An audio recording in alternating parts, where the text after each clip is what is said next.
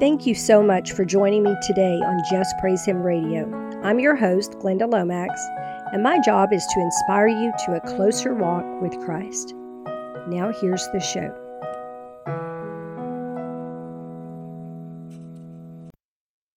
So, I want to start something new today. I don't know how long I'm going to do it, but I want to do a little moment during the podcast where we do a spotlight on some aspect of the wilderness experience because so many people are in the wilderness now and so many more are going into the wilderness who will have no idea what's happening. I want to help you understand the wilderness experience and its benefits and opportunities. So today's spotlight is going to be called Writing It Down, and it's actually an excerpt from the Wilderness Companion Study Guide, which is, of course, available on Amazon.com. Writing it down. And he humbled thee and suffered thee to hunger and fed thee with manna, which thou knewest not, neither did thy fathers know. Deuteronomy 8 3. Back in 1997, about a year before I entered my first wilderness, the Lord spoke to me to begin writing down everything He spoke to me or showed me, saying simply that I would need it to tell the story. It did not occur to me to ask what story, I just obeyed. Fast forward to 2011, 14 years and several boxes of spiral notebooks later, I learned the true value of those years of journals when the Lord told me to write The Wilderness Companion. I could never have remembered all the things He spoke to me or the many visions He showed me in those times. I could never have remembered all the fearful events or miraculous ways He provided for me during those many trips into the wilderness. I could not have recalled all the ways he encouraged me to keep going. Journaling is more than keeping a record. It is journaling your faith. It is journaling God's faithfulness to you. It is like your own personal book of remembrance of all he has done and how wonderfully faithful he really is. Many times in those years when I was discouraged, I would stir up my faith by reading back through some of the times I had walked through and how he had provided again and again for me. How he made a way where there was no way. I still do that today if my faith feels low. I see in my journals how my faith has grown and how I grew as a Christian, and it helps me to trust him a little bit more each time, to keep going a little bit longer. Journaling is also a way to pour out all the emotions that rise up when we are walking through the desert times, because they do rise up, y'all. It is a way to record for ourselves how faithful God has been to carry us when we were too weak to carry ourselves. However, God shows you your future, your calling, your potential, write down the vision and make it plain. You never know what great things may emerge out of your written legacy of faith. Just imagine if you had your grandparents' or parents' faith journeys in writing. Wouldn't that be wonderful? Begin writing down your thoughts and feelings and how God has provided for you and taken care of you in the wilderness. Your journals will become a source of joy and enlarged faith for you in days to come. What you write in there could even become a book of your own journeys someday.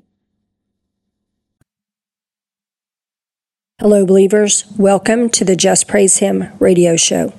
I'm your host, Glynda Lomax, and the title of my message today is What is God Doing in These Separations? This is part one. There will be a part two. I don't know if there'll be any more parts after that. Over recent years, and especially a couple of years ago in 2021, the Lord gave us a number of messages about Him causing separations, like from people we love, or even friends, jobs, or places in our lives for various reasons. Then, about three weeks ago, I saw that these separations he had warned us about two years ago are happening right now. So I recorded a video to get that message out to you all, and I began receiving email after email after email confirming it is happening to you and telling me your stories. Thank you for those. And by the way, if you were one of the people who emailed me, I began praying for you right away and the other people involved in your situation as well. And I am still praying, just so you know that. Many of these separations are causing incredible grief to God's people and to the other people involved in the separations. None of us really want to be separated from those we love. Love is, I think, what makes this life on earth bearable while we have to be here.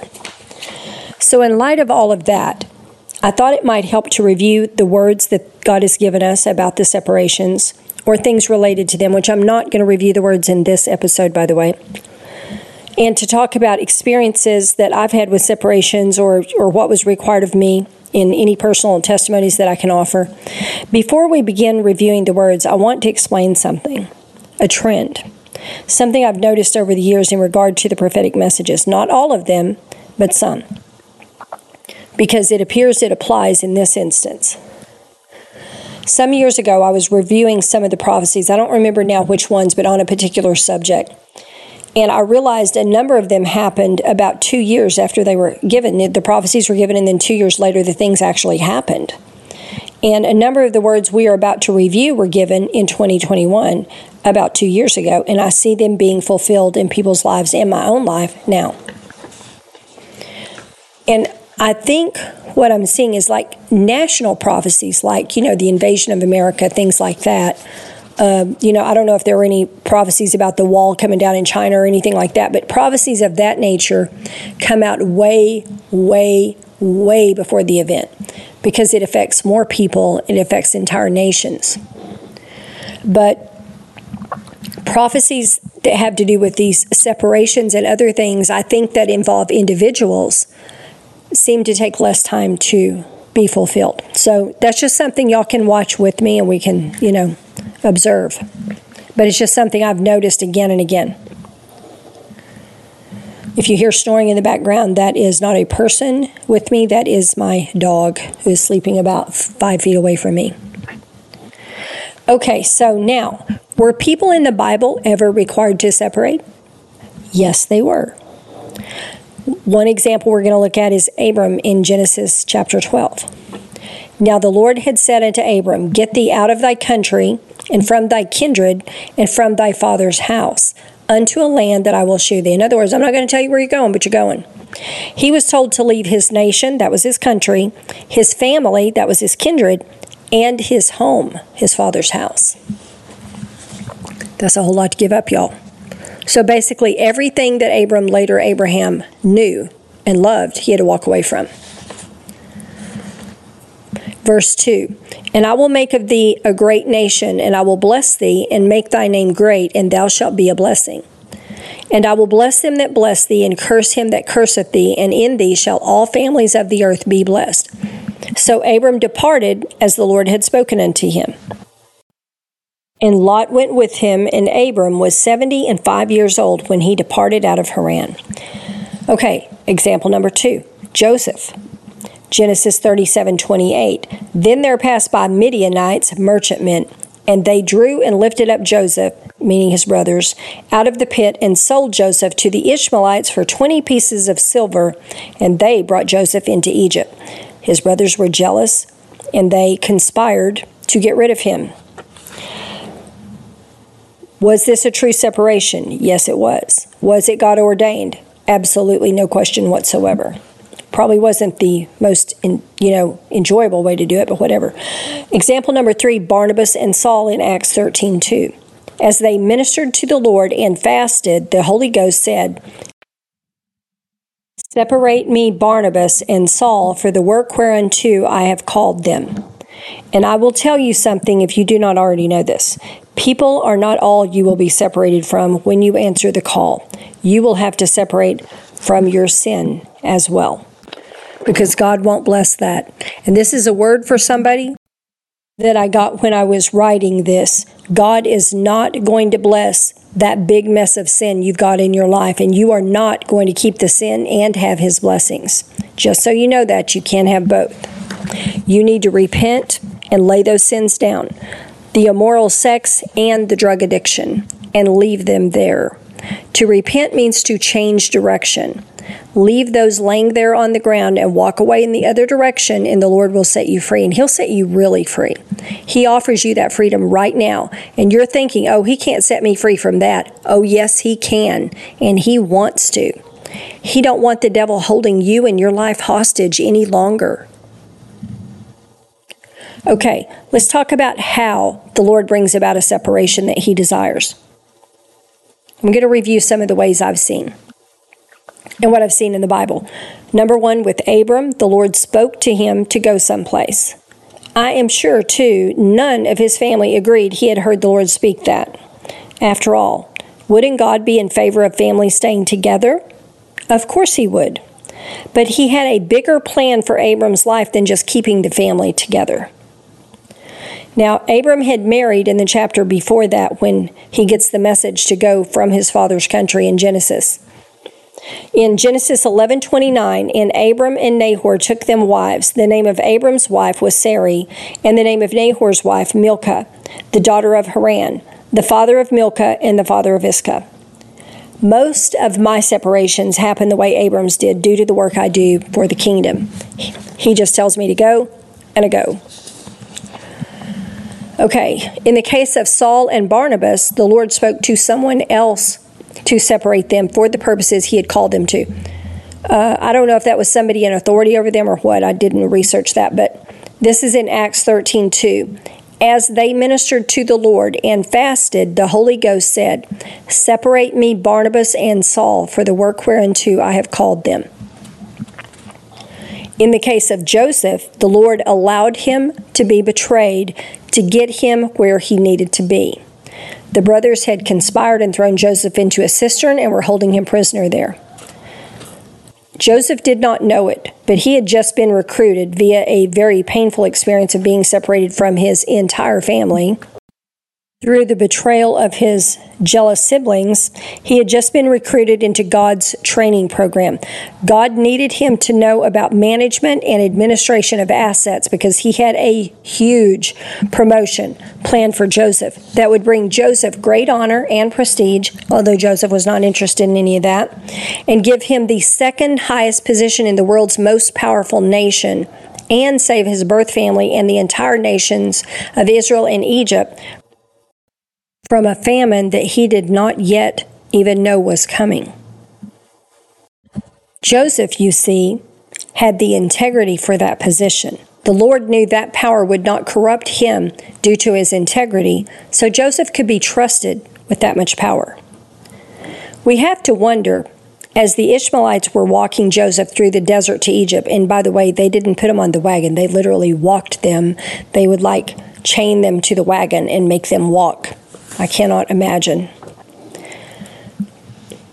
As they were walking him through the desert to Egypt, where he would be sold, we have to wonder if Joseph cried out to God and said, Lord, don't let them do this. Don't you care how bad I'm hurting? Have I not served you with great devotion? So, why then did a loving God not answer Joseph's prayer and rescue him? You know, a lot of people turn back from God over an unanswered prayer. Do y'all know that? Because down the road, nations of people would starve to death in a famine that was just years away. Now, I want y'all to remember this. This is very important. I learned something very important about God in 2012 when I was writing The Wilderness Companion. Uh, this is a part of getting to know Him, is learning things like this about Him. God is always more concerned about the bigger picture than he is about the pain of one person. Okay? When I was writing The Wilderness Companion in 2012, at one point I had to relive the deaths of some of the people I loved most in all the world. And I would stay up and write almost all night, usually till 4 or 4:30 because it was quiet. I lived in Princeton. I lived on one of the main roads and the traffic was terrible even at night and it was just a lot of noise. But at night, it would calm down some. And late at night, the people would stop gunning their engines in front of my house. So I could get a lot more done. And I would do the ministry work during the day, and then I would write most of the night, and then I would get sleep several hours and get up and start over again. I think it took me six or eight months to write that book, but I might be wrong. Somebody else may remember. I don't remember how long it took. But um, so I came to writing this particular part of the book, and I had to write, read back through years of journals and relive the grief of the deaths of the people that were I was so close to in my family that had passed on. They're almost all gone now. There's almost nobody left, but um, it was so painful, y'all. It was so hard to do that. it was eating my lunch and popping the bag. Can I just tell you that? I would write for a while and then the grief would just overtake me and I would just break down and weep. And this happened night after night after night. And so finally, one night I said, Lord, is there any easier way to do this? This really hurts. You know, I mean, this is really painful. And he answered so clearly and so quickly. And I learned something important about him. He said, I can heal many through the pain of one. Are you willing? And remembering Jesus who suffered so horribly, so I could be healed, so I could have a way to heaven, I could only answer, Yes, Lord, I am willing. Give me the grace to handle the grief. Let's do this. And we did. It was not that the Lord did not care about my suffering, but something bigger was at stake. He has helped many people through that book, and He continues to help more. I really didn't write that, He did. When I got done writing it, I had it 633 or 635 pages or something. And he said, Okay, we're going to go back through this. I'm going to tell you what's relevant and what's irrelevant. What's irrelevant, I want you to throw in the trash. And I said, Okay. And he said, What's relevant? That's the book. I said, Okay. And so we went through the whole stack. And that's what we did. And then the rest of it turned into the Wilderness Companion. Honestly, he wrote that. I didn't, but because he guided me through the whole thing and just told me what to put in it.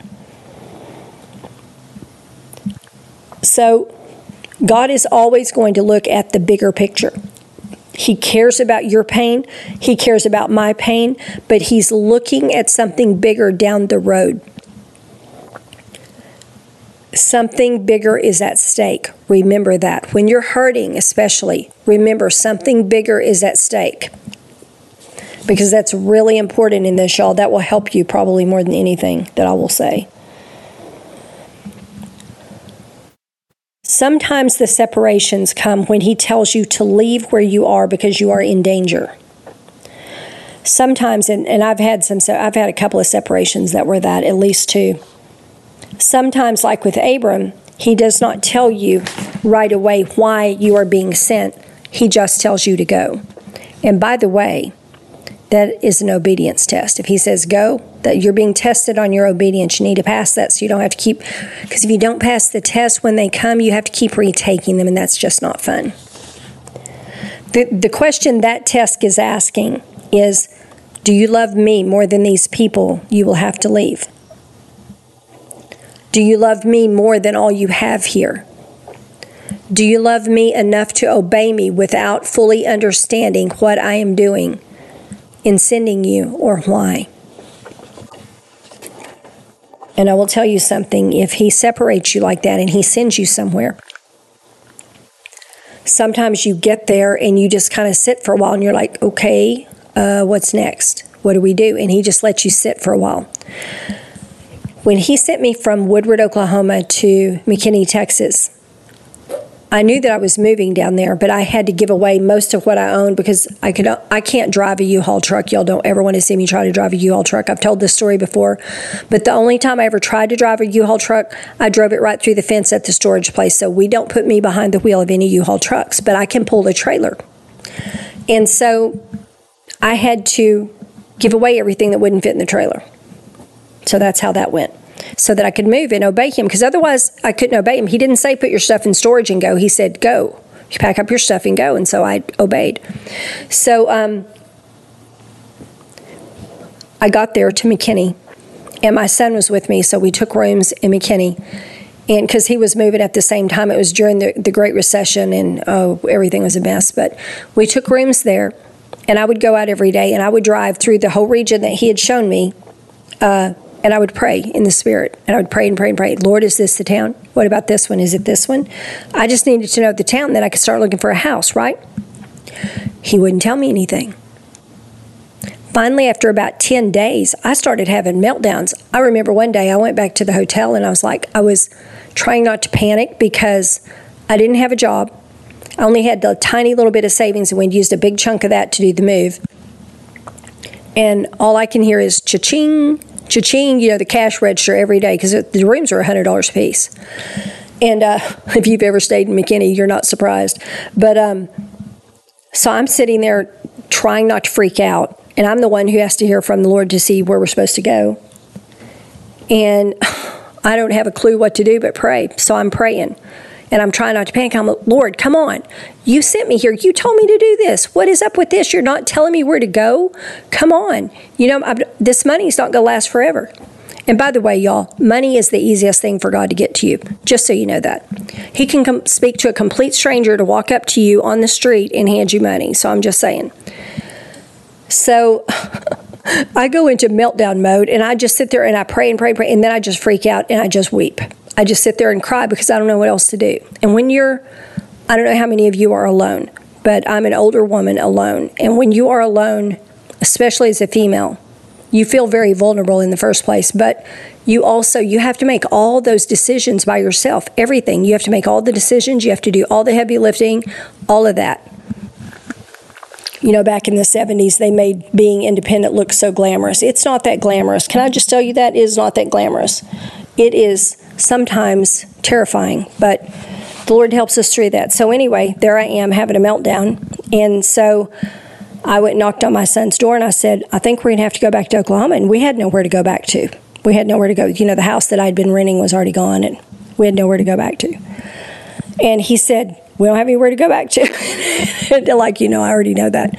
And he said, um, I think I told him the next morning early the next morning instead of going out. I think I just told him that. Um, and so he goes, I'll tell you what, he said, let me take a shower and put on some clothes. And he said, I will go with you to look for a house. And he said, we will stop and look at every empty house and we will find a house.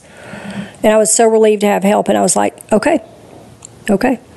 And so he did, and we went and looked, and we stopped at this one house. I didn't want to stop at it because it was a little tiny thing, and it was like seven hundred dollars a month rent. And I was like, "You got to be kidding me!" He goes, "That one's empty. Let's stop there." And I said, "I said that's seven hundred dollars a month, and it's a cracker box. Are you kidding me?" And he said, We said we'd look at every one. Let's be sure we look at it. I said, Okay. And the landlord was there working on it. Landlord was the nicest person. I just loved him. As soon as I met him, I just, he was just so nice. And he talked to us for a minute and he said, Hey, he said, if you want this house, he said, and it was very tiny. It was so tiny. He, that was the house that the devil tried to kill me in so many times. He said, I'll take, I'll knock $50 a month off the rent if you want the house. And I was like, That's got to be the sign. And I said, Give me the application. We filled out the application. He approved us. We moved in the next day. We moved in during freezing rain that caused icicles to hang off our jeans. It was so cold. And we were so happy to be in a house. And I slept on the floor. I don't know how long I slept on the floor until I managed to find something else. I think I ended up getting a bed frame and an air mattress or something, but I slept on the floor for a while there and didn't care just I mean it hurt. At this age it hurts a lot to sleep on the floor but you just do what you got to do right? Especially when you're trying to obey God. So anyway later on years later I was like Lord what was up with that? All those days you know I was there all that time and spent all that money on those hotel rooms and I know you sent me there and everything worked out but why? Why did it take 10 days? And 10 by the way is the number of the test for those of you who don't know that he said, You were tired. I wanted you to rest. And I was like, oh, I was tired. I didn't know that. I don't think I could have rested then, but I was like, okay, that was something new I learned. And some of you have heard me talk about this stuff before, but for my new listeners on WINB, I want y'all to hear all this because it's important. It helps you to understand God's personality and it helps you to understand when He's moving in your life in ways that to your normal, you know, sight don't make any sense. So that's why I tell all these stories again and again. I want y'all to get this. Because when he's doing this in your life, you're going to remember and go, oh, hey, maybe that's this. And I want to help y'all. I want so much to help you to get through what's coming. Every day I pray, Lord, what do they need? Give me what they need so I can give it to them. Because I want to help you because we don't live in a calm, normal time like the years when I was growing up in the 60s and 70s. You know, about the wildest thing back then were the hippies in the 60s. But we live in perilous times, y'all, because we can see Scripture being fulfilled. And there's never been a time before this when they could see it being fulfilled except when Jesus was alive. And it's not very comforting because we know how that all plays out in the Word. But we should be comforted because God's given us so many prophecies about how He's going to take care of us. So, anyway, that's all I have for y'all. for this week. I just wanted to talk about the separations. I know y'all are really struggling with that. I know that some of you are going through divorces and separations from spouses, and that is just, oh, it's just gut wrenching. It just, I hurt so bad for you thinking about that because I've been there and it, it is very, very painful. If you don't remember anything else I said today, remember this something bigger is at stake. Anytime God lets you hurt, it's because something bigger is at stake. And God, it's not because God don't love you, it's not because you did anything wrong. It's because he's moving in your life to protect you and preserve your life. And also possibly the people you love because there are a lot of reasons for separation. We're going to talk about some more stuff in the next episode about separations. I got some good stuff for y'all that I really, really hope will help you get through the rest of this. But for now, thanks for listening. Jesus bless you. Y'all have a great week. Thank you so much for tuning in today to Just Praise Him Radio. I hope this has inspired you to a closer walk with Christ. You can contact me by mail at my new address, JPH Inc., P.O. Box 854, Altus, Oklahoma. That's A L T U S, Oklahoma 73522. Or by email at wingsofprophecy at gmail.com. JPH is not affiliated with any nonprofit organization, church, or denomination.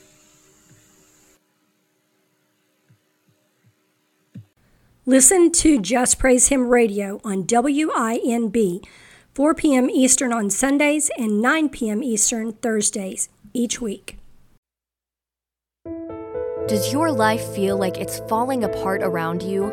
Are multiple things going wrong all at once? Does it seem all your comforts have been stripped away? You may have entered the wilderness. Wilderness experiences are oftentimes of great discomfort and lack. Every Christian must pass through the desert on the way to their promised land. Find out how to go from surviving to thriving by partnering with God as He leads you in the path that will strengthen your faith and prepare you to step into your destiny. The Wilderness Companion will help you find out why you have been led into the wilderness Find out the biggest hindrances to receiving the provision you need in the wilderness. Find out what the seven temptations of the wilderness are. Learn how to partner with God in His purposes for you in the desert seasons. Get your copy of The Wilderness Companion today. The Wilderness Companion by Glynda Lomax on Amazon.com in print, Kindle, or audiobook.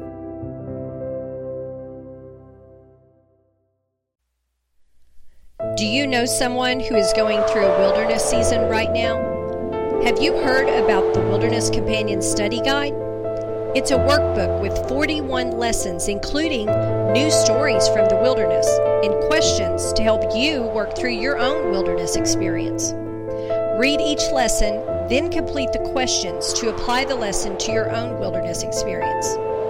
Get your copy of the Wilderness Companion Study Guide today and get one for a friend. Available now on Amazon.com. The Wilderness Companion Study Guide by Glynda Lomax. Available on Amazon.com.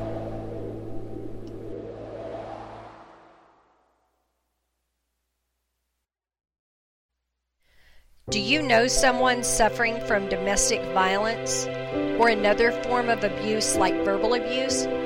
Did you know abuse has deep spiritual roots that cause abuse to be attracted to a person throughout their lifetime? Now, the Escaping Abuse Study Guide helps you discover and remove those spiritual roots so you won't be an abuse magnet. Get the Escaping Abuse Study Guide or get one for a friend. Available now on Amazon.com. Escaping Abuse Study Guide by Glynda Lomax. Available now on Amazon.com.